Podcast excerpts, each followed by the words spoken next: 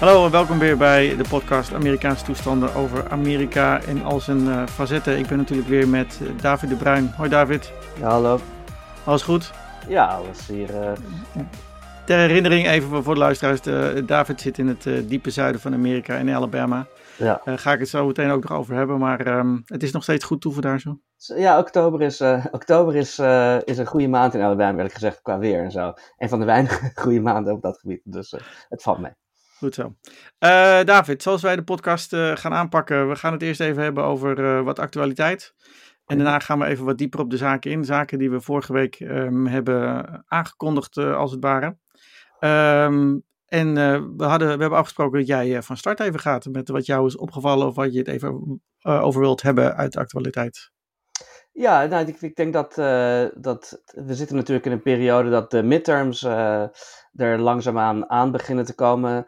Oktober is nu echt een periode waarin je uh, veel debatten gaat zien. Um, in, in hier op alle verschillende niveaus. Senate races, governor races, allerlei van dat soort fenomenen. En de vraag is een beetje ja, hoe, hoe Bidens momentum daar eigenlijk op is. Dus uh, Biden heeft natuurlijk, uh, staat er denk ik relatief beter voor misschien dan mensen zouden denken in een midterm uh, moment. Omdat je natuurlijk heel vaak toch een, een swing de andere kant op ziet.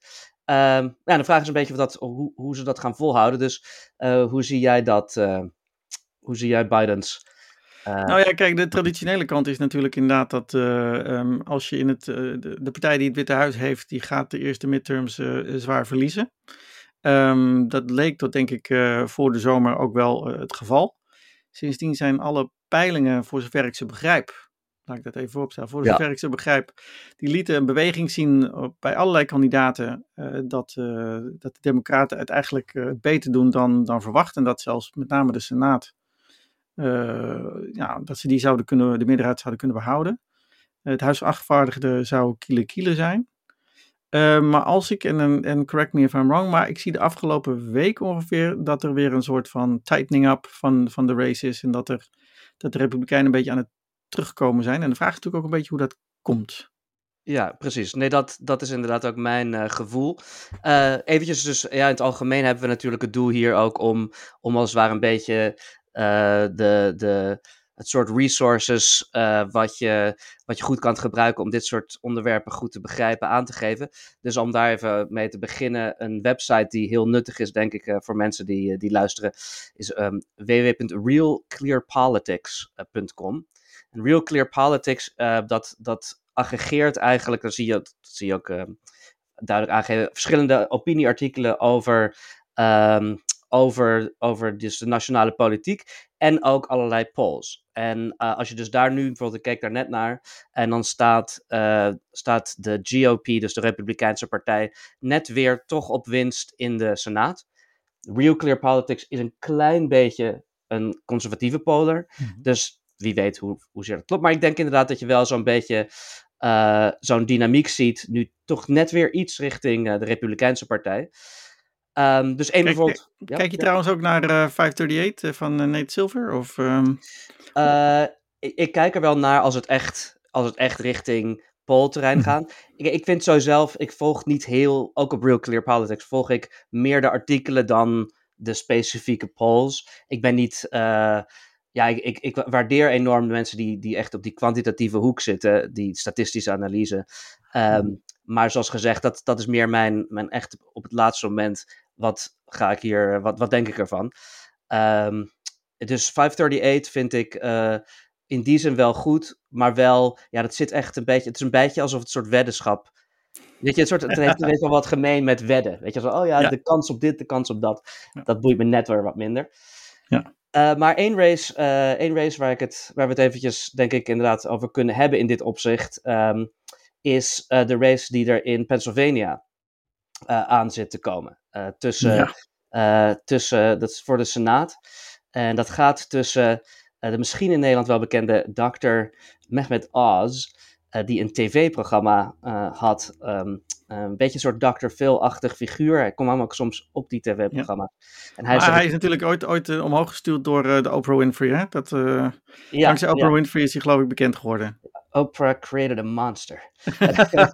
nee, ja, dus Mehmet Oz is de, is de republikeinse kandidaat en de democratische kandidaat is een man die heet John uh, Fetterman. Dus ik vind het misschien leuk om daar even iets meer over te, te vertellen. Um, ja, lijkt me goed.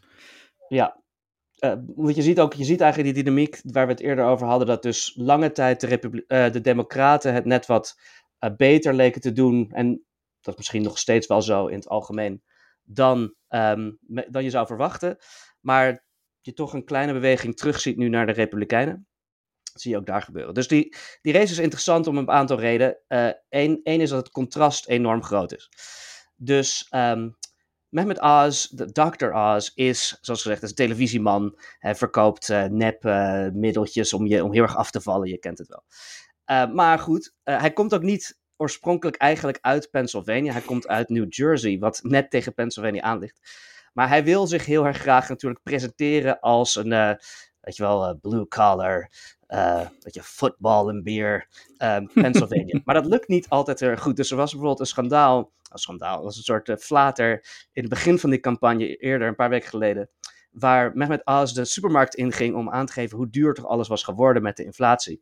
En uh, de manier waarop hij dat ging doen was om uh, aan te geven hoe duur het inmiddels wel niet was om crudité te serveren. En crudité, dat is als het ware het woord voor hors d'oeuvres. Dat is de, de, de, de, de soort aperitiefjes. Maar dat is natuurlijk geen woord wat um, de normale Amerikaan gaat zo wegen.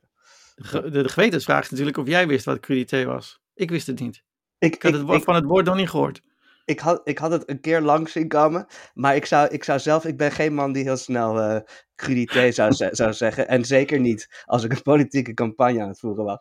En, goed, en, midden, en midden in de supermarkt staat uh, om aan te wijzen van dit moet je hebben voor crudité. Precies, hij staat ook echt in zo'n volkse setting, weet je wel, tussen de cream cheese en de, en de, en de bieslook. En, en, om dan te denken, weet je, ik ga eens een keer dat woord gebruiken. Maar goed, hij stond er dus niet zo goed voor en zijn tegenstander is ook in zekere zin echt uh, het tegenbeeld. Um, want die John Fetterman is wel een interessant figuur en daar heb ik ook wel enige persoonlijke ervaring mee, althans met zijn, uh, met zijn carrière.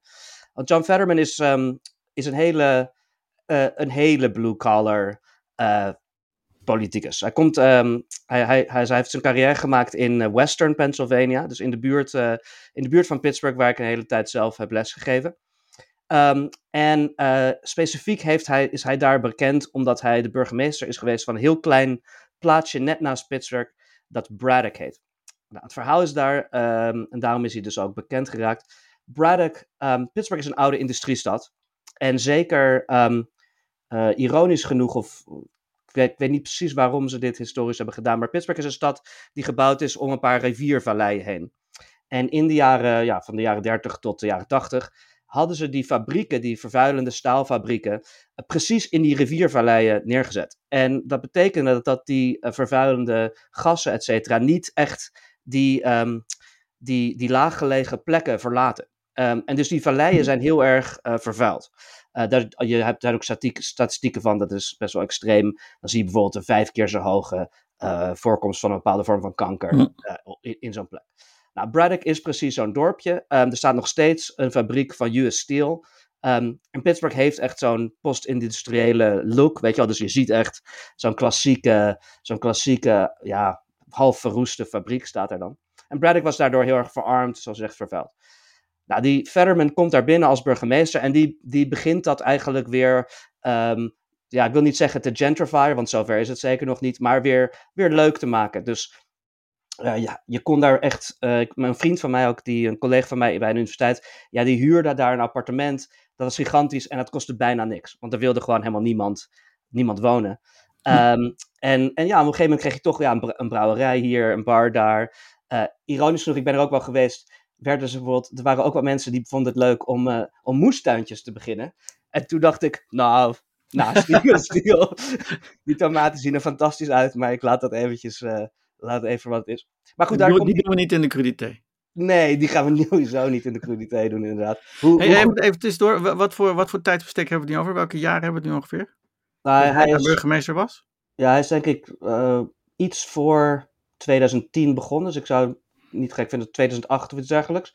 En tot recent was hij daar dus bezig. En, en dat kreeg ook wel wat nationale aandacht. Als echt zo'n verhaal van: hey, hier staat een volkse man die weer uh, zo'n zo'n achter, uh, achtergesteld uh, klein, klein buurtje weer, weer op de kaart zet.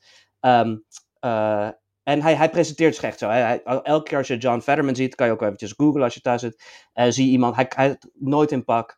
Um, ja, altijd... Beschrijf hem even, want het, ja, het is te mooi om waar te zijn. Het is een gigantische man. Het is eigenlijk een soort van, ja, bijna, bijna onwerkelijke soort van fysieke proporties. En altijd in een hoodie, altijd gewoon in een gigant, weet je, veel te wijde spijkerbroek. Um, echt niet het soort iemand die je eigenlijk ooit voor een, voor een Senate seat uh, ziet gaan. Dat, dat is, hoewel je wel dat, dat die, die blue collar appeal is niet zo gek. Maar toch, als je hem ziet, denk je, dit hebben we nog niet eerder gezien. Nou goed, hij staat dus een paar punten voor nog steeds op Dr. Oz. Um, zoals gezegd, Dr. Oz heeft zichzelf niet echt, uh, niet echt geholpen. Um, het helpt, dat, misschien ter achtergrond, dat weet je niet hoezeer dat, hoe ze dat rol speelt. Maar het helpt natuurlijk wellicht ook niet mee dat Dr. Oz uh, van Turkse islamitische afkomst is. Dus hij gaat natuurlijk voor een republikeinse seat. Maar daar zitten vast ook wel wat stemmers eh, bij zitten. Die, en hij heeft, uh, hij, ja, goed, hij is, hij is een, een, een vriend van Erdogan, uh, Mehmet Az. En Oeps. ja, dat is misschien ook niet voor die, voor die basis. Hij heeft ook twee paspoorten, heb ik begrepen. Ja, ja dat is ook allemaal. Dat zijn zaken waarvan je denkt, um, ja, ik weet niet hoe, hoe geschikt dat is. Maar zoals gezegd, in de laatste peil, peilingen loopt hij weer wat, loopt hij weer wat in. Dus dat gaan we zien. Maar ik vond het wel, het is een hele leuke race om te, om, om te volgen, omdat hij dus eigenlijk ja, hele, hele extreme karakters. Het zijn hele, hele sterke tegenstelling. En Pennsylvania is, is natuurlijk altijd een hele belangrijke staat. Een soort van bellwether voor uh, hoe het in het algemeen mee gaat. En voor mezelf, ja, zoals zegt Braddock, is die, die, al die buurtjes, die oude industriebuurtjes uh, bij Pittsburgh, zijn heel, ja, heel sympathiek en gewoon heel, heel esthetisch in zekere zin. Dus het is leuk om, om daar, weer, ja, daar weer aan herinnerd te worden. Maar er zijn dus ook een aantal andere aspecten die, eh, die waarschijnlijk van belang zijn geweest voor de, voor de nou ja, wellicht herreizenis of de dalende lijn van Fetterman. Uh, dat hij, hij heeft natuurlijk een, een, een, had hij een beroerte gekregen of een hartaanval heeft hij gekregen. Ja, dat hoorde ik. Heb... Um, en toen heb ik op een gegeven moment uh, veel uh, clipjes gezien van, uh, vanuit de Republikeinse hoek van Fetterman die spreekt en dat hij af en toe niet zo goed uit zijn woorden komt. Okay. Het zou dan komen doordat hij een beroerte had. Hij, had, hij is volgens mij ook een maand uit de running geweest, niet op een campagnepad geweest. Um, ja. En het zou hem ook geen, geen goed hebben gedaan. Ja, nee, dat is natuurlijk ook een beetje, je kan je voorstellen dat dat zeker in een context waarin min of meer impliciet, hangt vanaf met wie je praat, ook dit soort dingen over Biden gezegd worden, hè, qua natuurlijk zijn, zijn verbale capaciteiten, dat je dan ook op lokaal niveau iemand hebt die dat, die, die gedachten oproept. het is altijd een beetje de vraag, hè? komt het nou door de zwakte van de een of de, of de sterkte van de ander, waardoor die ja. peilingen een bepaalde kant, uh, bepaalde kant op gaan. Um, Waarom ik, waarom ik uh, inderdaad de Pennsylvania ook heel erg interessant vind, en volgens mij heel, heel heleboel mensen, is dat Trump uh, natuurlijk Dr. Oz heeft gesteund. Um, mm-hmm. En dat is een beetje de, de, de lakmoesproef voor, voor heel veel kandidaten. Ben je gesteund door Trump of niet? Ja, ja. want in de regel, als ik het nationaal bekijk, zijn heel vaak heel, nou, een aantal Trump gesteunde kandidaten doen het niet fantastisch. Um, zelfs in Pennsylvania, Doug Mastriano, die voor governor gaat, die doet dit ook niet geweldig. Daar heb ik ook hele zielige beelden van gezien van bijeenkomsten waar een, nou, 50 man waren. Ja. Terwijl je een hele bijeenkomst had, had opgetuigd. Dus het zal hem ook geen goed doen. Dus het is inderdaad, wat mij betreft in ieder geval, Pennsylvania is, gaat over, eigenlijk ook over de sterkte van Trump. Ja, ja. En de, de Trump-gesteunde kandidaten. Ja. En daardoor is het inderdaad ja. Ik denk, nou ja, in ieder geval vanuit mijn kant, uh, uh, persoonlijk gesproken, is het, is het toch wel beangstigend om te zien van dat het dan de race alsnog um, spannender kan worden. Ja, ja zeker. En je, je, uh, die inflatie uh, die je nu hebt gekregen natuurlijk door um, aan de ene kant uh, de, de nou, zoals we ook in Nederland hebben. Ik bedoel, aan de ene kant natuurlijk wat er gebeurt in Oekraïne, heeft Amerika misschien iets minder last van, omdat het um, minder afhankelijk is van die energie die daar, die uit, natuurlijk uit, uit, die in Europa relevant is. maar inflatie is ook, ja, dat is echt een, dat is een, in, zeker in Amerika een soort vol, een, een spook wat, wat heel, veel, heel veel losmaakt binnen het electoraat, zonder dat dat per se heel logisch is. Mhm. dus, dus, je kan heel veel mensen vinden die het heel, heel vervelend, heel erg vinden als er, als er, als er enige inflatie is. en dan hebben we het over 6, 7 procent of wat dan ook. Uh, volgens mij is het, het hoogste inflatie in Amerika, die ik zag, was 9 ergens. Um, uh, terwijl er zijn heel veel economische dingen veel erger. Alleen als je zegt, hey, de boodschappen worden 10% duurder dan is dat toch, uh, toch, ja, dat is toch ja. een probleem. Dus dat is inderdaad, ja. Ja, zeker. Um, ik, ik, ik wilde er eigenlijk eerst uh, mee beginnen. Uh, dat heb ik niet gedaan, omdat ik jou eerst snel aan het woord wilde, wilde laten. Maar wat hiermee toch wel te maken heeft, is die, zijn de, de beloftes die de Republikeinen in het algemeen hebben gedaan. In een, in een, in een, nou ja, een pamfletje van een paar pagina's, dat heet Commitment to America. Nou, we hebben een aantal uh, iteraties hiervan gezien in het verleden. Natuurlijk in 1994 de Contract with America van uh, Newt Gingrich, waar voor heel veel mensen de ellende als het ware begon. De polarisatie in, in Amerika uh, pas echt goed van, van de grond kwam. Ja. en op zich, ja, daar vielen mij ook wel een aantal dingen op. Je had het net over, inderdaad over inflatie. en er komen een beetje aantal oude republikeinse talking points terug. Hè? curb wasteful government spending. Um, die alleen maar de, de nationale schuld doen, doen oplopen. Um, maximize production of reliable, cleaner American-made energy. Um, nou, ook de, China komt natuurlijk, komt natuurlijk langs, immigratie komt langs, maar het zijn een beetje allemaal, ik weet niet of je het gezien hebt, maar het zijn een beetje loze beloftes hier en daar met een aantal culture war-achtige zaken erin. Ja. Um, met wat, ja, eigenlijk een beetje in codetaal. Hè? Make sure every student can succeed and give parents a voice. Advance the Parents' Bill of Rights. Nou, um, ja, ja. nou, dan weten we ongeveer, denk ik, nou, we zullen het misschien uitleggen wat voor codewoord dat is. De Parents' Bill of Rights. En dat is zorgen dat uh, in je lokale schoolboard uh, de, de, de, ouders van, van scholieren kunnen gaan bepalen wat er wel of niet uh, op school wordt, um, uh, wordt, wordt besproken. En dan natuurlijk de geest van critical race theory komt dan, uh, komt dan weer uh, tevoorschijn. Ja. En de grote angst dat de kinderen worden geseksualiseerd omdat ze allerlei informatie krijgen over seksualiteit, gender, LHBTI-issues en, ja. en, enzovoorts. Ja, dat is, het, is heel, het is inderdaad heel interessant. Zo'n zo'n dat nieuwe die Commitment to America is inderdaad, denk ik, de, bedoel, de bedoeling daarvan is inderdaad om een soort van de, de, de elementen van het Trumpisme die hen momentum geven mee te nemen. Terwijl, ze, terwijl je op de substance als het ware weer terug wil gaan. Hè, de Republikeinse establishment natuurlijk naar uh, no taxes, uh, money for ja. the rich en. Um, uh, en het, dat zijn inderdaad interessante elementen die je noemt zoals pa Parents Bill of Rights. En daar kun je natuurlijk, en dat is zeker iets wat je, wat je kan volgen. daar kun je natuurlijk ook van afvragen in hoeverre de Democraten um, uh, uh, er verstandig aan doen, of, of in ieder geval om, met, dat, met zulke issues omgaan, um, in bijvoorbeeld um, uh, bepaalde progressieve agendapunten waar het gaat inderdaad om scholen, et cetera. Omdat je gewoon weet, en wat je er verder van ook van denkt, maar dat het inderdaad iets losmaakt bij het, bij het electoraat. Dus ik zag bijvoorbeeld, je hebt, je hebt in eigenlijk twee, drie jaar nu, niet zo heel, niet zo heel lang geleden nog, uh, pas um, ja, een aantal conservatieve activisten die dus heel erg op dit issue zitten. Het issue dus zijnde, worden hele progressieve denkbeelden, en het gaat dan om inderdaad seksualiteit, mm -hmm. maar ook bijvoorbeeld om, uh, om uh, ras, et cetera, worden, worden die nu in, in echt vroege stadia hè, van, van onderwijs uh, worden die, krijgen die een centrale rol. Nou, dat, dat krijg je dus inderdaad heel veel ouders die daar, die daar in ieder geval op, op soort van aanslaan. Uh, en ik las bijvoorbeeld, ja, dit was dus net, die, zo een van zijn activisten die schrijft een artikeltje over bijvoorbeeld een college, dat is een klein college in, in landelijk New York, het is New York State, niet de, niet de, niet de stad. Maar dat, die, die, dat college heeft bijvoorbeeld een, uh, een verplicht vak wat je moet volgen om, om te leren gaan dus, hè, met rassenrelaties. Maar dat moet apart gevolgd worden of je blank bent of niet. Dus de, er zijn aparte klassen. Ja, ja dan, dan denk ik ook dat je bijvoorbeeld in Nederland toch snel zo... Dus uh, ik moet nu aangegeven of ik mezelf blank vind of niet. Ja. En er zijn, zijn natuurlijk ook moeilijke vragen. Bijvoorbeeld ik zelf vind, ik heb, weet je, als Joodse Nederlander is het niet een heel makkelijke één op één één, één op één plaatsen van mezelf binnen Absoluut. die Amerikaanse dichotomie.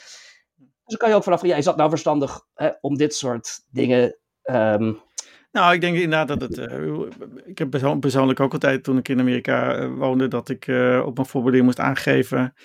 Ben ik Caucasian? Ben ik African American? Ja, ben ik Samoan? Um, en ik ben, nou ja, ik ben, ik ben een halfbloed, half Indisch en um, half. Ja, dan ga ik al. Wat ben ik dan voor de rest van de. Ja. Ben ik half Nederlands, half blank? hoe zeg je dat? dus dan vulde ik dat maar niet in of ik heb zoiets van other. Uh, maar dat, dat in hokjes stoppen, ja, dat is dan heel vervelend, omdat je inderdaad ook uh, dan op een gegeven moment op, die, op basis van die hokjes uh, gescheiden gaat worden op een of andere manier. Ja, ja dat is toch wel extreem als je echt in een andere klas moet zitten. Ja. Dat, ja, het zijn geen mooie beelden die we, die we uit de geschiedenis herinneren, die dat, nee, die, die, dat, die er zo uitzien.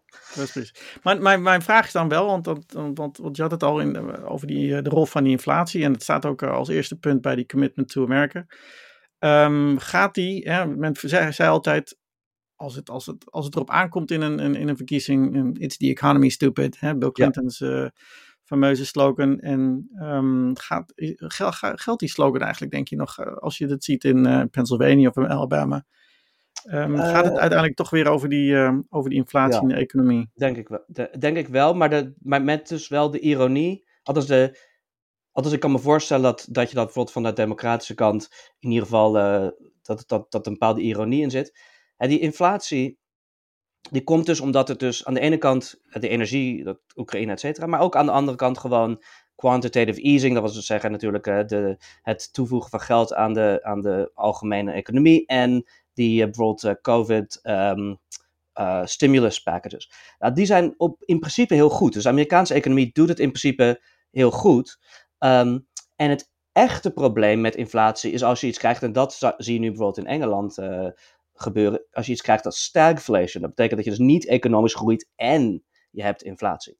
Want dan wordt alles duurder en men krijgt er niet meer geld bij. Nou, en dat heb je dus nog niet in Amerika. Dus het is, kijk, je kan inflatie bestrijden door minder geld de economie in te pompen. Maar dat betekent ook heel vaak een gebrek aan economische groei. Dus mm -hmm, ja. dat er wat inflatie is, is zolang de rest van de economie hè, zich uh, goed gedraagt, helemaal niet zo'n probleem. Alleen het, ja, het electoraat, dat is, een heel, dat is een subtiel punt. En als je zegt de inflatie is hoog, dan denkt het electoraat inderdaad al gauw, oh, er is iets mis met de economie.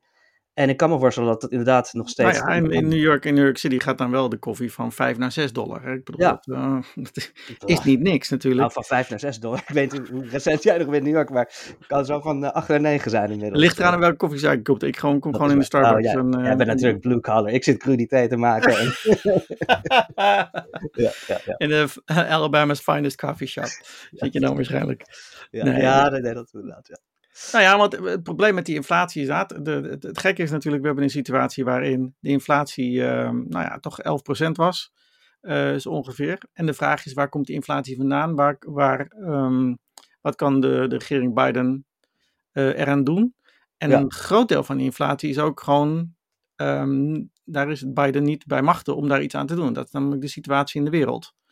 Uh, de olie- en gasprijs, door de oorlog in Oekraïne bijvoorbeeld. Ja, nee, dat, is, dat is uitstekend. En het is, uh, dat, dat is nu, dat kwam eerder vandaag naar voren, dat om de problemen nog wat erger te maken, ook de OPEC nu wat minder, althans die olie, um, hun olieproductie gaan beperken. Maar dan kan je ook wel zeggen, dus aan de ene kant is dat zo. een groot deel komt gewoon door die crisis in Oekraïne. Maar Amerika bevindt zich in zekere zin ook in dat opzicht uh, eigenlijk een hele, hele goede positie. Omdat Amerika natuurlijk um, voor een groot deel wel kan voorzien in haar eigen uh, energievoorraad. En um, nog meer potentie heeft. En dan kan je wel voorstellen dat Biden enigszins uh, een probleem zal hebben als je bijvoorbeeld nadenkt over zoiets als de Keystone Pipeline. waar de Democraten niet zo heel erg voor waren. Want je kan dan de Republikeinen zeggen: kijk, Drill Baby Drill was het. Dat, was, uh, dat, dat klopte all along. Um, en, en ook nu moet dus, dus die ecologische bijvoorbeeld, hè, uh, die, die, die, die uh, beperkingen die de Democraten daarop hebben, er, eraf. Dat kan je je voorstellen. En ook kan je je voorstellen, dat vind ik zelf ook wel. Kijk, je leeft dus in een wereld waarin dan nu dus um, de Saudis zeggen: ja, we gaan maar minder olie produceren. Amerika heeft toch ook wel veel geïnvesteerd in die relatie. En dan mag je toch ook wel verwachten dat Biden bepaalde middelen heeft om te zeggen: Nou. Ja, of je zou kunnen verwachten dat uh, Biden zegt van, hey, what the hell, uh, uh, MBS, wat, wat gaan ja, we nu doen? Precies. Um, en Dat- dus ja, dan ga je vragen wat voor politieke eh, achtergrond Ja. heeft dat. eh, Ja, dat dat, ja. dat eh, Saudi-Arabië Saudi-Arabië dat doet. Nou ja, Saudi-Arabië is geen fan van, van Biden. En dat heeft ook te maken met, eh, met hun conflict met Iran. Die hebben veel liever de Republikeinen aan de macht. Dus Mohammed bin Salman zal niet zijn heel erg best gaan doen om de midterms proberen fortuinlijk te laten verlopen.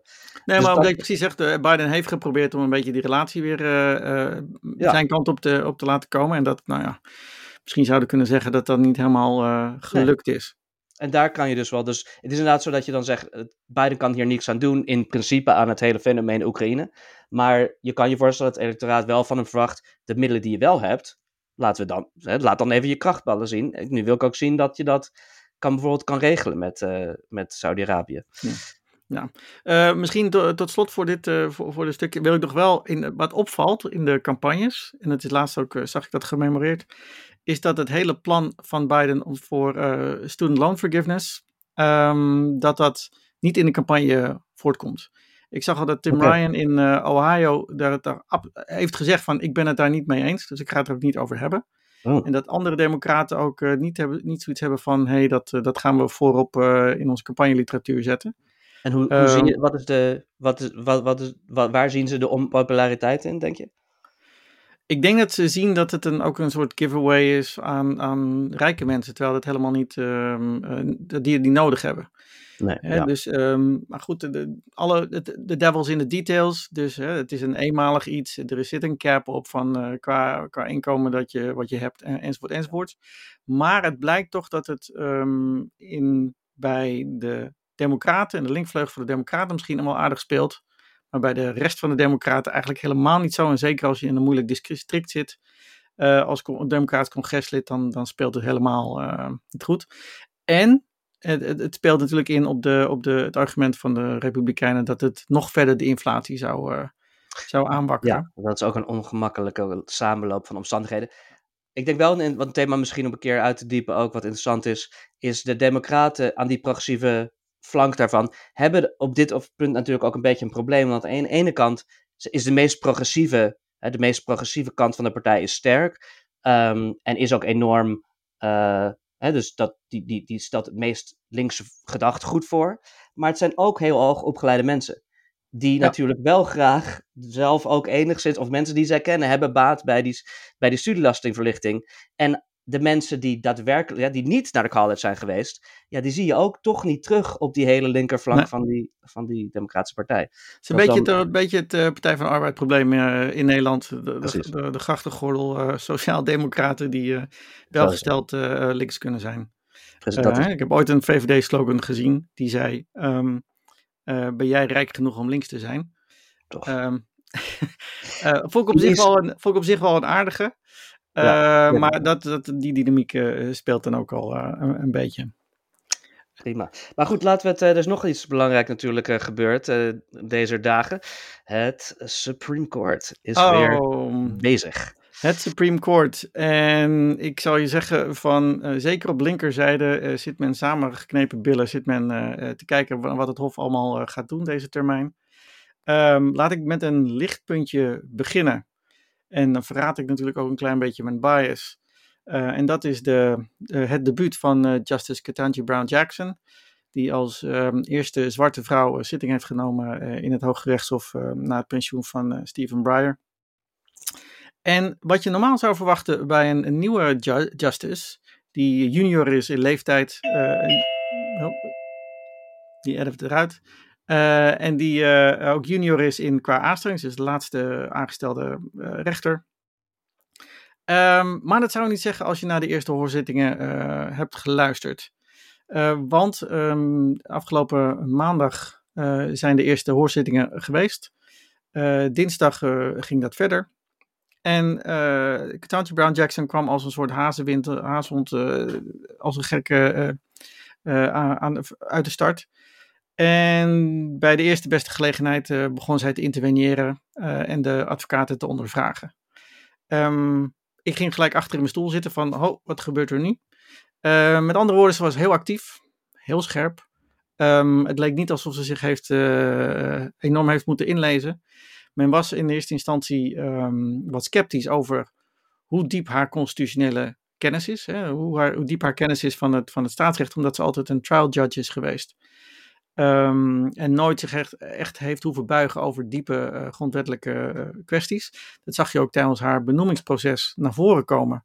Dat de Republikeinen, zoals altijd, uh, vroegen naar haar juridische filosofie. Ja, op welke basis, welke theorie hangt u aan als het gaat om de interpretatie van de grondwet? Dus hoe zou u bepaalde dingen beslissen? Er kwam eigenlijk een hele pragmatische methode uit, zoals het zelf zei. Het was een methode, het was geen theorie, het was een methode. En dat was natuurlijk heel erg geboren, een methode geboren uit haar pragmatische trial judge um, ervaringen. Maar ze kwam enorm uh, explosief uit de, uit de startblokken. Um, en vooral um, op dinsdag, toen het ging om een bepaalde zaak, waar ik zo meteen nog even over op inga, Merrill versus Milligan. Waar ze even iedereen een geschiedenislesje gaf over de achtergrond van het 14e amendement bij de grondwet.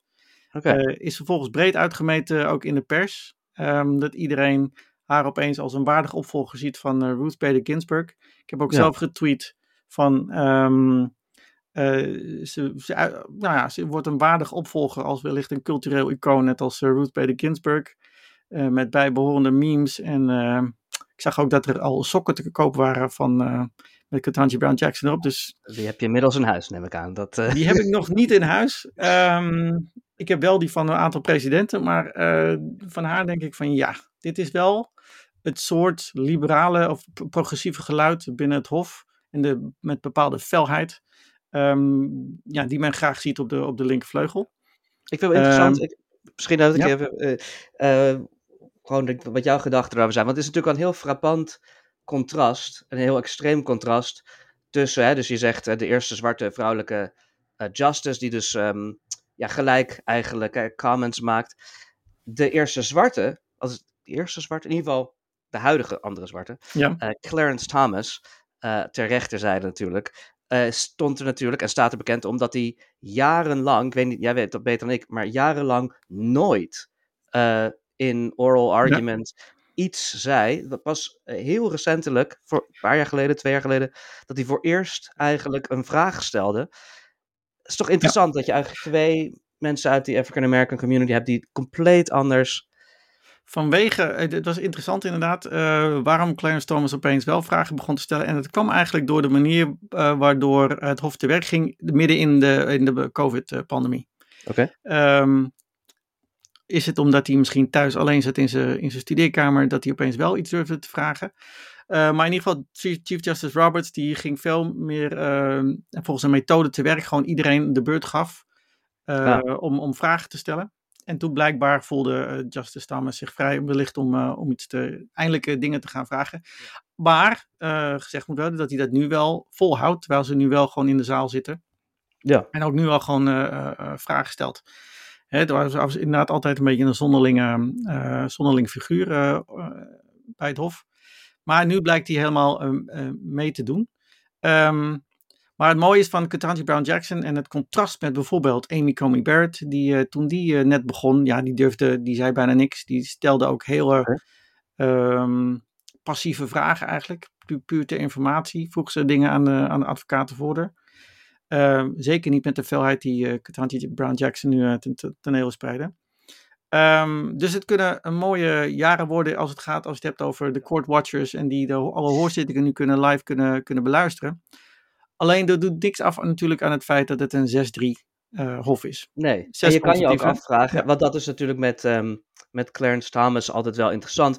Dus dat ik neem aan dat het een thema is um, waar, waar, waar je, waar, wat jou ook zal interesseren. Want wat is, de, wat is het verband tussen iemand, uh, tussen een justice's oral, hè, dus de, de performance, en uiteindelijk hè, welke, welke, um, uh, welke mening ze geven op schrift. Want Clarence Thomas hoe stil hij was in het uh, in oral argument, zo uitgesproken en originalistisch en radicaal was hij in zijn, in zijn meningen. Uh, uiteindelijk, als je, als je er naar kijkt wat hij uiteindelijk qua uh, opinions schrijft. Nou, ik denk dat het natuurlijk een mix van persoonlijkheid, attitude. Men zegt ook wel dat Justice Thomas heel lang boos was op alles iedereen vanwege zijn eigen benoemingsproces. Met uh, Anita Hill natuurlijk. En zijn beschuldigingen van seksueel misbruik en wangedrag in ieder geval. Um, maar aan de andere kant zijn hele uitgesproken opinies. zijn misschien ook de reden geweest waarom hij stil was. Want hij had eigenlijk niks meer te vragen. Hij had zijn ideeën stonden al, al vast. Ja. ja zijn, zijn filosofie was zo out of the mainstream. Zo aan de rechterflank. dat hij toch niemand met zich meekreeg. Hij hoefde niemand te overtuigen. Hij kon gewoon vasthouden aan zijn eigen ideeën. En ik denk eerlijk gezegd dat hij nu meer voelt van, ik heb nu een, um, meer mensen achter mij. Ik heb een ja. Justice Alito aan mijn zijde. Hij is voor het eerst deel van een soort constructieve Precies. positie. Hij moet, hij moet een beetje meedoen om andere rechters ook met zich mee uh, te krijgen. Dus hij heeft wat meer interesse in wat er gezegd wordt daadwerkelijk door, door de advocaten. Uh, dus dat is wel een belangrijk uh, iets. Wat kun je nou um, distilleren uit wat, wat rechters vragen? tijdens zo'n tijdens zo'n zitting. Um, het is een beetje koffiedik kijken. Uh, het is een hele kunst. Er is een hele enorme cottage industry eromheen natuurlijk. Over God. John Roberts vroeg dit. Kavanaugh vroeg dat. wat zou dat kunnen betekenen? Nou, heel vaak betekent het wel dat ze met bepaalde vragen zitten. Waar ze zelf niet uitkomen. en dat aan de advocaat eigenlijk vragen om meer informatie, meer argumenten. Of ja. ze proberen theorieën te testen. Um, wat je gisteren uh, uh, op dinsdag in ieder geval hoorde, heel erg was dat Justice Alito met name de advocaat te hulp schoot. En dan gaat het in de trant van, maar zegt u niet eigenlijk dat? En vervolgens komt hij met een hele theorie waarop de advocaat vervolgens zegt van, ja, inderdaad, ja. Justice Alito. Ja. Dat waren altijd mijn favorieten. In, in grad school waren dat altijd mijn favoriete professoren. Die zeiden van, oké, dus wat je eigenlijk zegt is dan helemaal iets wat je... Ja, ja, precies. Nee, dat... Ik ging het net zeggen, maar dat is goed dat je dat even aangeeft. ja. Totally, professor erbij. Ja, totally. Dat is, ongeveer. Hè, dus het was, het was uh, wat dat betreft uh, vuurwerk uh, bij, het, bij het Hof. Um, maar als je vanuit progressieve kant kijkt, maar ook vanuit democratiekant kijkt, dan ziet de rol van het Hof er toch een beetje angstaanjagend uit. Okay. Ik heb er een, net een, een blogje opgeschreven op manusama.com um, ehm, over de, de zaken die ik het meest in de gaten hou. En een van die zaken, die was ook op, op dinsdag, Merrill versus Milligan, um, ging over Alabama. Dus ik vroeg me eigenlijk af ook. Um... We zijn altijd in het nieuws en altijd. altijd in het nieuws. Ik vroeg me af of, uh, of dat een beetje speelt in, uh, in, Alabama of het in de, in de kranten verscheen. Um... ik moet je zeggen dat dat denk ik. Ik denk dat hè, als je. Je hebt in Alabama dus een hele sterke legal community. Uh, dus, dus in, in, in als het ware He, dus die, die, waar we het vorige keer, vorige podcast uh, ook het deels over had. Als je dus kijkt naar gewoon een groep van professionele advocaten die heel aan de hele conservatieve kant zitten. Die dus altijd Alabama's heel uitgesproken conservatieve positie verdedigen. Uh, daar, dus ongetwijfeld um, zitten die er heel dicht op. Alabama in het algemeen vind ik is vrij nieuwsarm. Uh, het is, het is, in het algemeen bedoel je? Ja, het is het, mijn, mijn ervaring van, van een staat als deze is dat een van de lessen van het feit dat het natuurlijk niet, als het ware, over de afgelopen anderhalve eeuw allemaal Alabama's kant op is geschoven, dat men zich uh, enigszins af, afzijdig houdt van echt, echt publieke politieke debatten. En men heel erg probeert soort van in een praktische zin hun eigen, hun eigen ding te doen. Dus zodra het Alabama direct, uh, zodra het direct uh, uh, beleidsgevolg heeft. Zodra er direct iets ingevoerd wordt, dan krijg je wat meer aandacht voor. Maar, um, maar Alabama, het verdedigen van hun positie nationaal, is iets waar je ziet dat ze heel weinig um, interesse in hebben. Dus bijvoorbeeld... nou, ik, kan, ik kan me dat ook wel goed voorstellen dat ze hier ook niet zo superveel um, uh, interesse in hadden in, in het algemeen publiek. Um, het ging hier om uh, de redistrict redistricting van de, uh, alle congresdistricten waaruit de, de, op basis van de federale verkiezingen worden gehouden in, uh, in Alabama, de congresleden, uh, ja. representative leden. Um, nou, om de tien jaar wordt er een volkstelling gehouden. Uh, dan wordt vervolgens een nieuwe districten worden, worden getekend. En Alabama had een bepaald redistricting plan gepresenteerd. En daar, ja, nou ja, daaruit bleek dat nog steeds één district van de zeven uh, een majority-minority district is. Namelijk dat de zwarte gemeenschap daar zo de boventoon voerde en daar de meeste kans had om de kandidaat van voorkeur uh, te verkiezen. Ja. Ehm, maar men heeft, en dat heeft men toch gedaan op basis van een onafhankelijke ja, districtentekenaar, zou ik het maar even noemen. Ja. die race neutral, rasneutraal, dat zou hebben opgetekend. Uh, nou, wat, zei men, uh, wat zeiden de tegenstanders? Ja, maar als ik nou kijk naar de demografie van uh, Alabama de afgelopen tien jaar, dan is dus de zwarte bevolking gegroeid. Uitgebreid, -huh. meer uitgebreid in de staat. En eigenlijk zou er op basis van um, de Voting Rights Act, op basis van de jurisprudentie van het, van het Hof, hè, waar bepaalde criteria zijn vastgesteld voor die, het, het, maken van die districten, dat er twee van deze majority-minority districten zouden moeten komen. En Alabama zei voor, uh, voor het Hof eigenlijk van ja, maar als we dat gaan doen, dan moeten we dus rekening houden met ras. En dat mag volgens ons niet vanwege Section 2 van de Voting Rights Act en vanwege de 14th Amendment. Um, ik heb mij verbaasd uh, hoe in die hoorzitting daarover uh, werd uh, gesteggeld totdat Ketanji Brown Jackson kwam. En die eigenlijk een geschiedenisles les gaf over de 14th Amendment. En die ja. zei van, maar de 14th Amendment is helemaal niet race, race neutral het tegenovergestelde zelfs. Het ging ervoor om juist om de zwarte gemeenschap in dit geval als het ware positief te discrimineren, zodat ze inderdaad hun, aan hun recht kunnen komen om te stemmen in dit geval. Um, en eigenlijk was daar, had ik zoiets van, nou daarmee is de kous al af en moest iedereen maar uh, uh, zijn mond houden. Um, maar um, het gaat met name om section 2 van de Voting Rights Act. Uh, okay. En als Alabama gelijk krijgt, en um, het Hof zegt van ja, er moet inderdaad race neutral worden uh, geredistrict. Ja, dan is Section 2 van de Voting Rights Act is nou eigenlijk gewoon van tafel. En waarom is dat? Want de Voting Rights Act, ja, die, dat sectie, is een grote zaak. Ja. die sectie 2 zegt uh, van ja, je moet dus ervoor zorgen dat er niet gediscrimineerd wordt op basis van ras. Um, in het hele uh, voting system. Ja, dat zou dan wel, dan heeft vervolgens de zwarte gemeenschap geen enkel instrument meer, geen enkel juridisch instrument meer om rassendiscriminatie in het, in het kiesrecht eigenlijk uh, tegen te gaan. Want in 2013, in de zaak Shelby County versus Holder, zijn andere bepalingen van de Voting Rights Act ook al, als het ware, uh, geschrapt. Ja. Uh, omdat Justice Roberts toen min of meer zei van, ja, maar er is niet meer zoveel rassendiscriminatie ja. Um, ja. in, in Amerika. Ja. dus wat jij zegt, dat je eigenlijk zegt, als ik je goed hoor, dus je zegt dat, dat Alabama misschien niet volledig uiting wil geven aan het stemrecht van de zwarte. Nou, dat, dat, dat, uh, dat, dat, dat is moeilijk te geloven. Dat is moeilijk. Nee, maar ik, ik, ik, ik het is natuurlijk. Het is, het, zoals ik je begrijp, inderdaad. Um, ik heb hem nog niet zo in die zaak verdiend, maar dat is een hele grote zaak, zoals je, zoals ja. je natuurlijk aangeeft. En het is natuurlijk zo dat. Wat, wat dus vanuit uh, Jackson zo'n een, een, een, een, een geschiedenisles is. Ongetwijfeld natuurlijk. Daarom wordt natuurlijk ook naar die he, legal philosophy gevraagd ik neem aan dat de, dat de justices ter rechterzijde niet dezelfde lezing hebben van uh, de motivations uh, ja. uh, voor die. Want dat, was het, dat was het mooie juist, omdat nou, de, de huidige wind die door het Hof waait, is dat alles originalism is. Met andere ja. woorden, je moet heel erg kijken naar de historical understanding en traditional practices. dat is de buzzword, de standaard tegenwoordig voor bijna alles. En zij zei van, oké, okay, dan gaan we kijken naar de historical understanding and traditional practices. Dan gaan we terug naar het 14th Amendment. Dat lijkt me duidelijk. Het lijkt me duidelijk.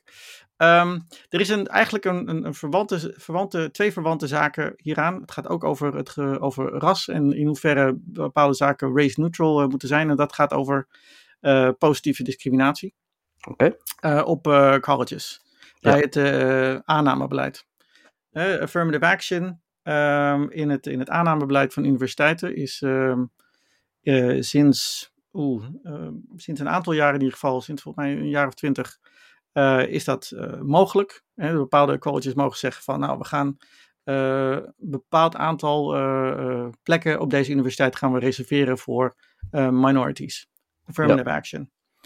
Ook dat staat nu op de tocht. Want ja. um, er zijn nu zelfs Asian Americans, die hebben een uh, zaak aangespannen. Ja. een bepaalde, bepaalde groep die zeggen van ja, maar um, als dit als ras te veel uh, in acht wordt genomen, dan komen andere minority groups, zoals Asian Americans, en het gaat in dit geval om de University of North Carolina, dan komen die in de, in de verdrukking. Zeker als er andere alternatieven zijn om een, een beter resultaat te bereiken. Dus we hebben affirmative action eigenlijk niet nodig per se. Ja, nou, die zaak heb ik, eh, heb ik wel gevolgd. Ik, want ik geef, um, een van de vakken die ik hier geef is, is business ethics. En dan komt bijvoorbeeld dit soort uh, affirmative actions, uh, de ethiek daaromheen, ook mm -hmm. wel ter sprake.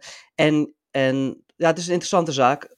ook vanwege, zoals je zegt, die invalshoek van het feit dat dus een van, die, ja, een van de partijen die die anti-affirmative action zaak aanspannen, Asian American, mensen die Asian American studenten uh, vertegenwoordigen um, zijn.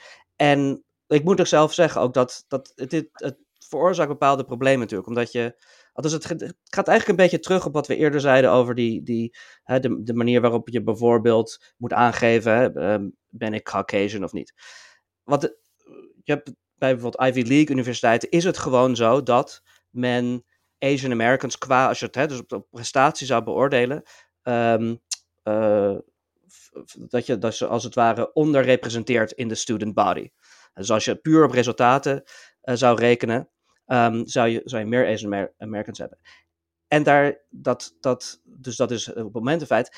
Daar komt de geschiedenis bij dat die Ivy League Universiteit historisch dit soort dingen op veel flagrantere raciale basis hebben gedaan. Dus bijvoorbeeld Jewish Americans uh, in de jaren 40 werden gewoon, er was een quotum voor. Van ja, we moeten niet natuurlijk hebben dat uh, John Patrick III met zijn C's niet meer binnen kan komen. En dan vraag je dus af van ja, je hebt affirmative action. Het doel is daar natuurlijk van historisch uh, underprivileged groepen um, een betere kans te geven. Maar dan denk je dus na over de categorie, kijk, Caucasians, dat is een, in die zin redelijk duidelijk waar die mhm. staan. Maar wat zijn Asian Americans? Dat is natuurlijk A, niet echt één groep. Dus dat is al heel erg cru. Dat je als het ware de, de, de dochter of zoon van een Vietnamese bootvluchteling hetzelfde behandelt als uh, de dochter of zoon van een Indiaanse CEO van, van een of andere fabriek. Ja. En, uh, en daarnaast is zo, ja, je moet, dat zijn niet mensen die per se in privilege geboren zijn. Ze hebben het wel uitstekend gedaan, hè, qua resultaten, maar is dat wat het probleem dan is? Ja dat ze het nu goed doen, dat, kan, dat, dat zou je denken, dat is niet het probleem.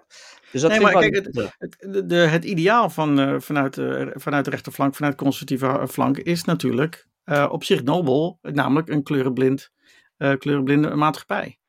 Nee, niet hoef je maar dat, kleurenblind te zijn. maar, dat, maar dat is een ideaal, alleen ja. het probleem is dat kleurenblindheid moet gepaard gaan met gelijke kansen. Ja. En, dat, en op dat vlak gaat het natuurlijk in Amerika nog steeds heel erg ja. mis omdat uh, heel een aantal uh, minderheden, maar zeker de uh, African American, de black community, een inhaalslag heeft te maken om bepaalde maar zaken ik denk dat dat ook kan gelden voor bepaalde Aziatische groepen. Dat, ja. En dus dat de vraag is, de, die, twee, die twee dingen gaan nu inderdaad botsen. En natuurlijk als je het hebt over een, een maatschappij die enorm gemengd raakt. Um, heel veel minderheden, ook al inderdaad, Asian Americans ook al jaren natuurlijk in Amerika verblijven en zo. Dus die historische plek van de black community, van black Americans, Um, ja, die, die, om, die te, om die te voor te trekken, om die positief te discrimineren, komt nu in conflict met uh, andere groepen. Die zeggen van ho ho. Um, ja, dus, dat, en, ja, dus je hebt kans dat het president uh, van het Hoge Rechtshof, op basis waarvan uh, affirmative action is toegestaan, um, ook van tafel gaat. Ja. Um, en dat ja. zou toch wel, denk ik, een, uh, nou, ook weer een belangrijke precedent opzij zetten. Net zoals de Dobbs decision, Ro Roe versus Wade um, opzij ja, zetten. dit zijn monumental cases. Dit zijn... Ja, en ik, nou ja, we hebben het eerder over Justice John Roberts uh, gehad. Die zei van, uh, van ja, maar we moeten, uh, het is niet allemaal niet meer zo erg met racial discrimination in, de, in, het kiesrecht. En hij heeft een keer in een andere zaak gezegd, heet de Parents Involved, heeft hij gezegd en ik lees voor. het ging ook over middelbare scholen en ook over um, affirmative action op middelbare scholen. The way to stop discrimination on the basis of race is to stop discriminating on the basis of race.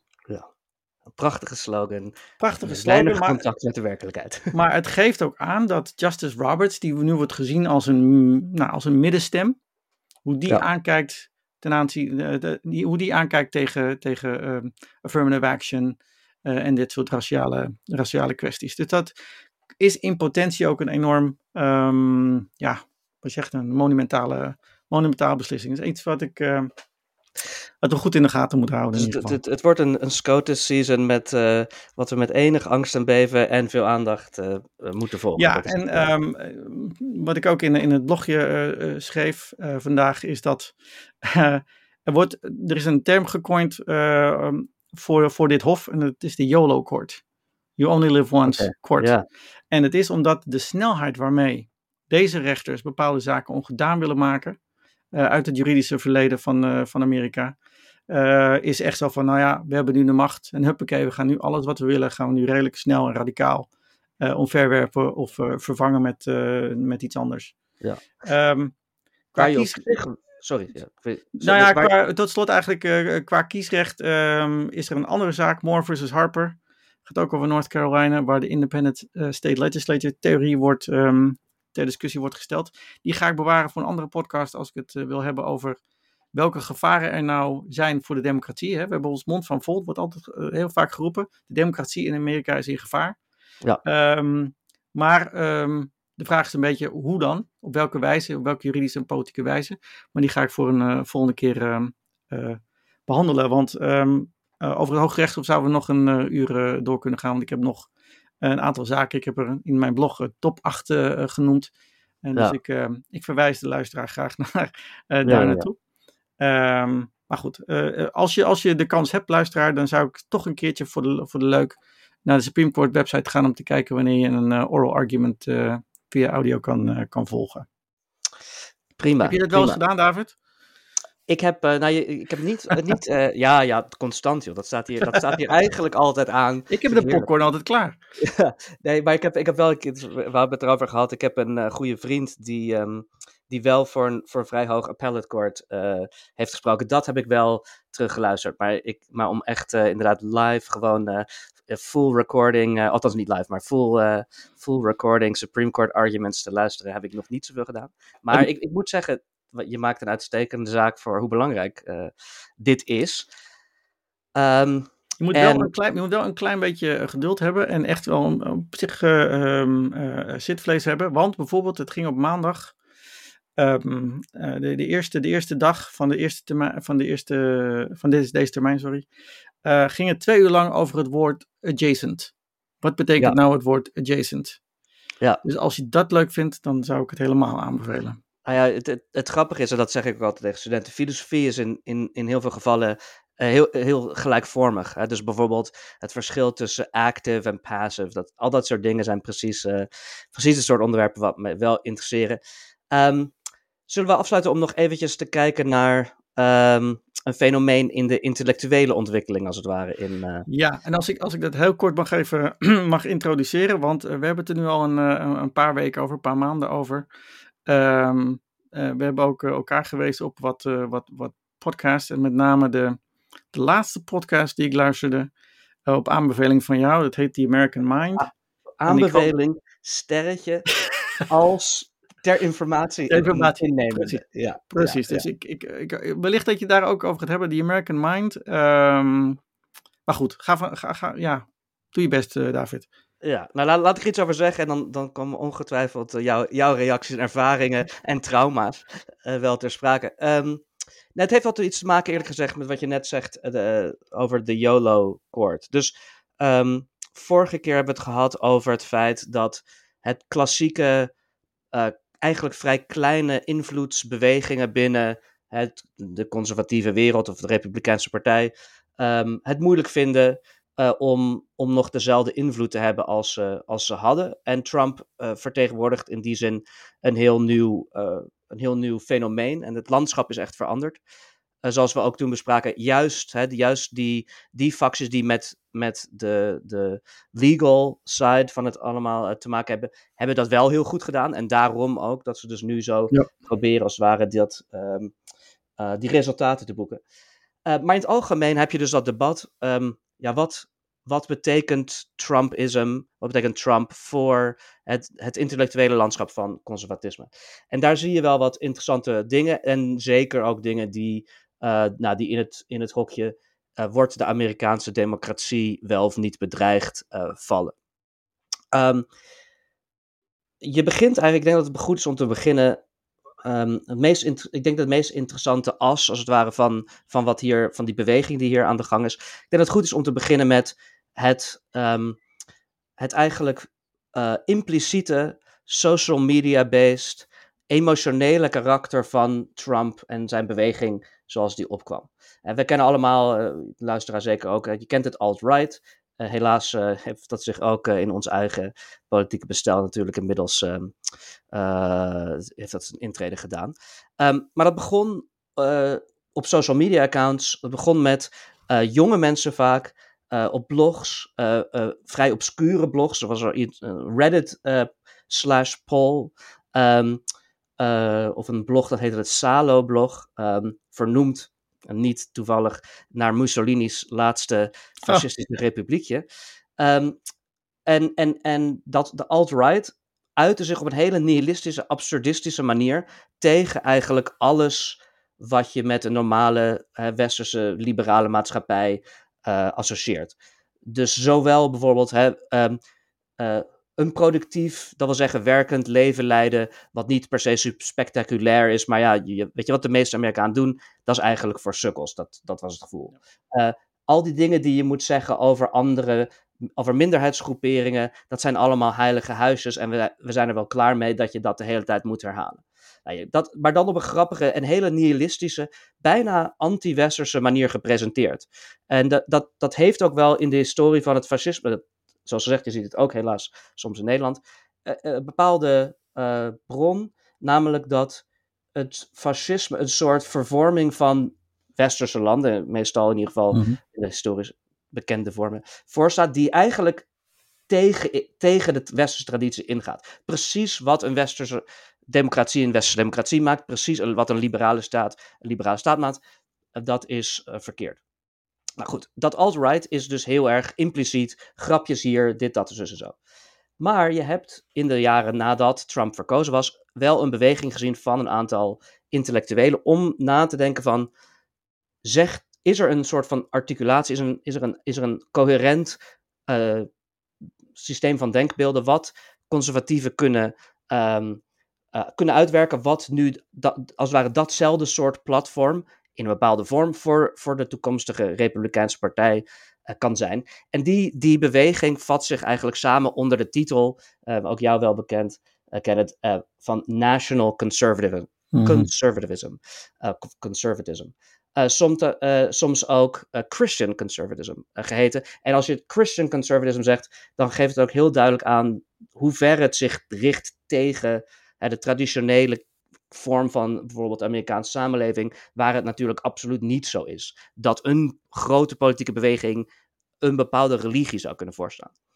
Nou, uh, als je dus daar geïnteresseerd in bent, of als je dus um, het soort trauma wil opdoen wat, uh, wat, wat ik ken het ook heb aangedaan, dan zijn er bepaalde leuke, althans bepaalde interessante dingen om te bekijken. En, en, en een heel frappante plek om te beginnen is een Twitter-account uh, die nog steeds bestaat, maar die zeker dus in die vroege jaren heel uh, invloedrijk was. En dat is de Twitter-account die heet Bronze Age Pervert. en Bronze Age Pervert, nou goed zo zeggen, hij gaat dus allerlei hele racistische. Dat, is, dat, uh, dat nemen we even aan, want we proberen dit fenomeen te begrijpen. dus ga er niet heen met een lege maag. maar hij, hij, hij tweet eigenlijk vooral foto's van bodybuilders. Uh, zo een soort Griekse ja, goden. En dan van dat, dat, is wat, hè, dat is wat de westerse man weer moet zijn. Ehm, maar wat nou meest interessant is, naast al die grapjes heeft hij op een gegeven moment een boek geschreven, wat het heel goed heeft gedaan, ook op Amazon, en dat heet The Bronze Age Mindset. En in de Bronze Age Mindset, op een soort quasi-Nietzscheaanse manier, dus een beetje van de hak op de tak, anekdotisch, grapje hier, grapje daar, ja, articuleert hij dus een soort nihilistisch anti-westers um, rechtsdenk uh, rechtse set van denkbeelden. Van kijk, we leven in een samenleving die het hele leven in zekere zin heeft doodgeslagen. je werkt de hele dag, dat is hartstikke saai. Onze politici zien er ook heel uitgestreken en, in, en, en weinig levend uit, laten we zo zeggen. Ze zijn mhm. allemaal op een of andere manier 123. Um, uh, dit, is het, dit is niet het pad. En we moeten terug naar veel, um, nou ja, onmiddellijker als het ware onze uh, onderbuikgevoelens, et cetera, uiten. Nou, dat is verder, dat is een vrij absurd boek. Maar wat, nou, wat is nou interessant? Een ander belangrijk figuur, en veel meer een theoretisch figuur, uh, Michael Anton, uh, heeft op een gegeven moment een poging gedaan om daar een serieus denkbeeld van te maken. Nou, Michael Anton is belangrijk omdat voor de verkiezing van Trump schreef hij een heel invloedrijk artikel, de Flight 93 election. En de mhm. Flight 93 election betoogde dat net zoals Um, Flight 93 was een van de vluchten op 9-11. Die is toen neergehaald door de passagiers zelf. Ehm, zijn betoog was, uh, die 2016-verkiezing is de, maar nu is het moment dat het soort ja, rechtse, uh, nationalistische publiek in Amerika een halt moet toeroepen aan wat zij dus als globalisme zien, en et cetera. Mm -hmm. um, nou, hij heeft dus geprobeerd dat die Bronze Age mindset uh, ja, van, van een theorie te voorzien, van een soort van normale vorm. En wat daaruit gekomen is, is dus iets wat national conservatism, national, national conservatism wordt genoemd. Um, en het idee is eigenlijk, uh, we zijn antiliberaal. Conservatieven zijn niet hoeders van het recht in traditionele vorm. We zijn nationalistisch en daar is niks mis mee. Nou, nog iemand, iemand die nog veel saaier is dan Michael um, Anton, een uh, Israëlische denker, een hoofd van het, um, van het Theodor Herzl Instituut in Israël. Een man bij, die heet uh, Yoram Hatzoni. Die heeft uh, van dat idee een, een heel populair gedachtegoed gemaakt. Um, met twee boeken. Um, Eén heet The Virtue of Nationalism en de andere heet The Rediscovery of Conservatism. En in die boeken zegt hij: er is niks mis met nationalisme. Nationalisme is de basis van, zoals hij dan denkt, de judeo-christelijke samenleving. En dat is waar moderne eh, conservatieve partijen voor moeten staan. Nou, wat je dus eigenlijk ziet, is dat dus in de Republikeinse Partij een groeiende beweging is. En daar vallen ook bijvoorbeeld die Mastriani, die je eerder noemde, uh, echte Trump-republikeinen onder. Mm -hmm. Die zeggen, het moderne conservatisme moet niet meer zo, zo hè, een beetje met de, beetje soort van half zacht, zoals ze het vroeger waren, ja, toch maar voor liberale ideeën gaan staan. Nee, Amerikaans nationalisme, een christelijke basis, daar, uh, daar moeten ze toch uh, voor gaan staan. Maar um, betekent dat ook, want het, het doet mij denken aan, uh, aan, de laatste twee boeken die ik heb, die ik heb gelezen. eens van Heather Cox Richardson, um, die het ook had over de, de American Paradox. Dat, want je zou bijna kunnen zeggen dat deze mensen inderdaad terug willen naar de tijd van, het, van de founding van Amerika, maar dan wel de true founding. Namelijk dat men de mond vol had van gelijkheid, maar tegelijkertijd uh, dat daarvoor, voor die gelijkheid, uh, de, de maatschappij wel ongelijk moest zijn ingedeeld in een bepaalde hiërarchie. Met klasse en uh, met, met ras. En in die zin al antiliberaal is. Maar um, als ik dus inderdaad naar Michael Anton heb geluisterd laatst in The American Mind. Dan is het inderdaad een soort amechtig proberen om een theorie te, te, te formuleren. Maar inderdaad heel erg antiliberaal, antidemocratisch. En uh, nou, ik, ik, ik, ik, ik, ga, ik, stuurde jou heel snel een, een berichtje uh, via Twitter dat ik in 20 minuten het woord Jewish ook al uh, voorbij ja. hoorde komen. Dat ik ook al, nou ja, ik was de, de, de Beetje. Ik was de vaat aan het opruimen en ik liet bijna de borden vallen. Ja. telkens als ik dat woord hoorde in de, in de bepaalde context. Dus, en, maar, en wat ik ook wilde zeggen, dat alles wat je nou net zei, um, en ik heb ook net een, eh, een uitgebreid filmpje van Thierry Baudet weer gehoord. Uh, in, een, in een interview. Heb ik je ook gestuurd. Waar al deze dingen eigenlijk ook voorbij komen. Ja. Um, en dat het ook bijvoorbeeld ook, context geeft aan bijvoorbeeld waarom Poetin alsnog als een, als een soort held wordt gezien. Ja. Letterlijk um, met de ontbloot bovenlijf op het paard door het water aan het ja. hobbelen is. Um, dus ik zie, je ziet daar wel een duidelijke beweging die de grenzen van Amerika overgaat, maar die dus nu van een soort van intellectuele pilaren wordt voorzien. Precies, en, en het is ook zo, ja goed, je zegt een aantal dingen die ik denk dat heel belangrijk zijn. Um, uh, aan de ene kant denk ik, hè, voor de mensen die, die dit, ik vind het verder, nou goed, laat ik het daar niet over uitlaten. De mensen die het belangrijk vinden om Baudet te kunnen duiden, ik denk, dit, is dit het frame. Baudet is eigenlijk niet, zijn gedachtegoed is niet Nederlands. Uh, het is ook niet oud. Het is heel erg recent. Het is heel erg internet gebaseerd. En het is precies dit. En dus Baudet wil eigenlijk um, Eva Vlaardingerbroek, die mensen misschien ook, ook kennen, die ook op een gegeven moment bij hem betrokken was, die komt ook heel erg vaak op Fox. Um, die is wel wat, iets wat minder radicaal dan Baudet zelf. Um, maar die, die, die, mensen zijn eigenlijk bezig met een soort internationale beweging. Ja. Met een kern rond Trump. En dat heeft niet zoveel met Nederland te maken. Het heeft meer te maken dus met dit. Het moet wel gezegd worden. Dus kijk, Baudet is een heel, um, zeggen, laat zich niet heel erg uh, overtuigend of coherent uit op dit gebied. Die National Conservative Movement is wel breder en in zekere zin op punten redelijker dan alleen dit soort mensen. Mm -hmm. um, dus bijvoorbeeld die Hatsoni, het zit ook, heeft bepaalde interessante tegenstrijdigheden. Dus die Hatsoni is een Israëli, dus die is zelf natuurlijk Joods.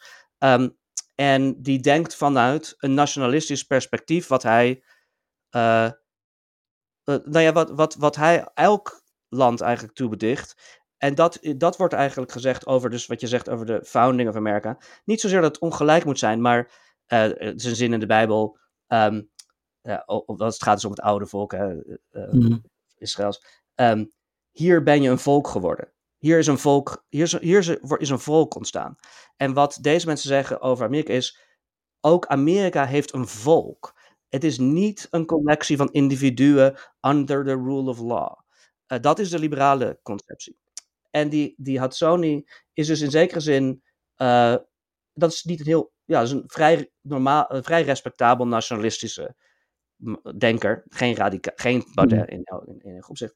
Maar wat dus wel frappant is, is dat, dat hij dus zo'n, hij organiseert een National Conservative Conference. Hij is in zekere zin dus de, de leidende denker van die beweging. Maar hij heeft nul van dat nihilistische, grappige, uh, social media, uh, jongen, wat oorspronkelijk dus dat alt-right, wat oorspronkelijk de bron is van dit soort fenomenen.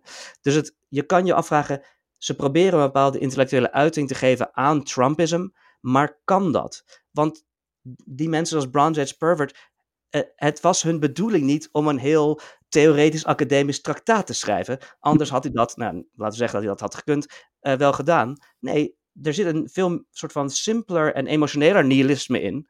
Namelijk, ze willen dit leven binnen het normale politieke bestel niet. En ze, willen daar, ze, willen dat, ze, vinden, ze willen daar absurde grapjes over maken. Ja. En dus je kan je vragen, ja, wat zijn dit soort theoretici nou aan het doen?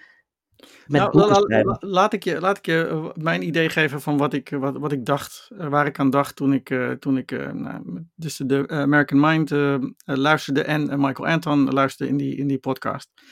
Um, er werd enorm veel name dropping gedaan, inderdaad, van allerlei over gedachten. Leo Strauss en ze hadden het inderdaad ook over Nietzsche en ze hadden het over Harry Jaffa, dus het in het bijzonder. Daar ging de hele podcast over. Maar het was en nu ga ik wellicht allerlei studenten beledigen, maar het was alsof een eerstejaarsstudenten uh, de wereld gingen duiden en daarbij alles wat ze tot nu toe, dan hadden gelezen erbij gooiden en dachten van dat ze het alles wel hadden uitgedacht, hebben uitgedacht.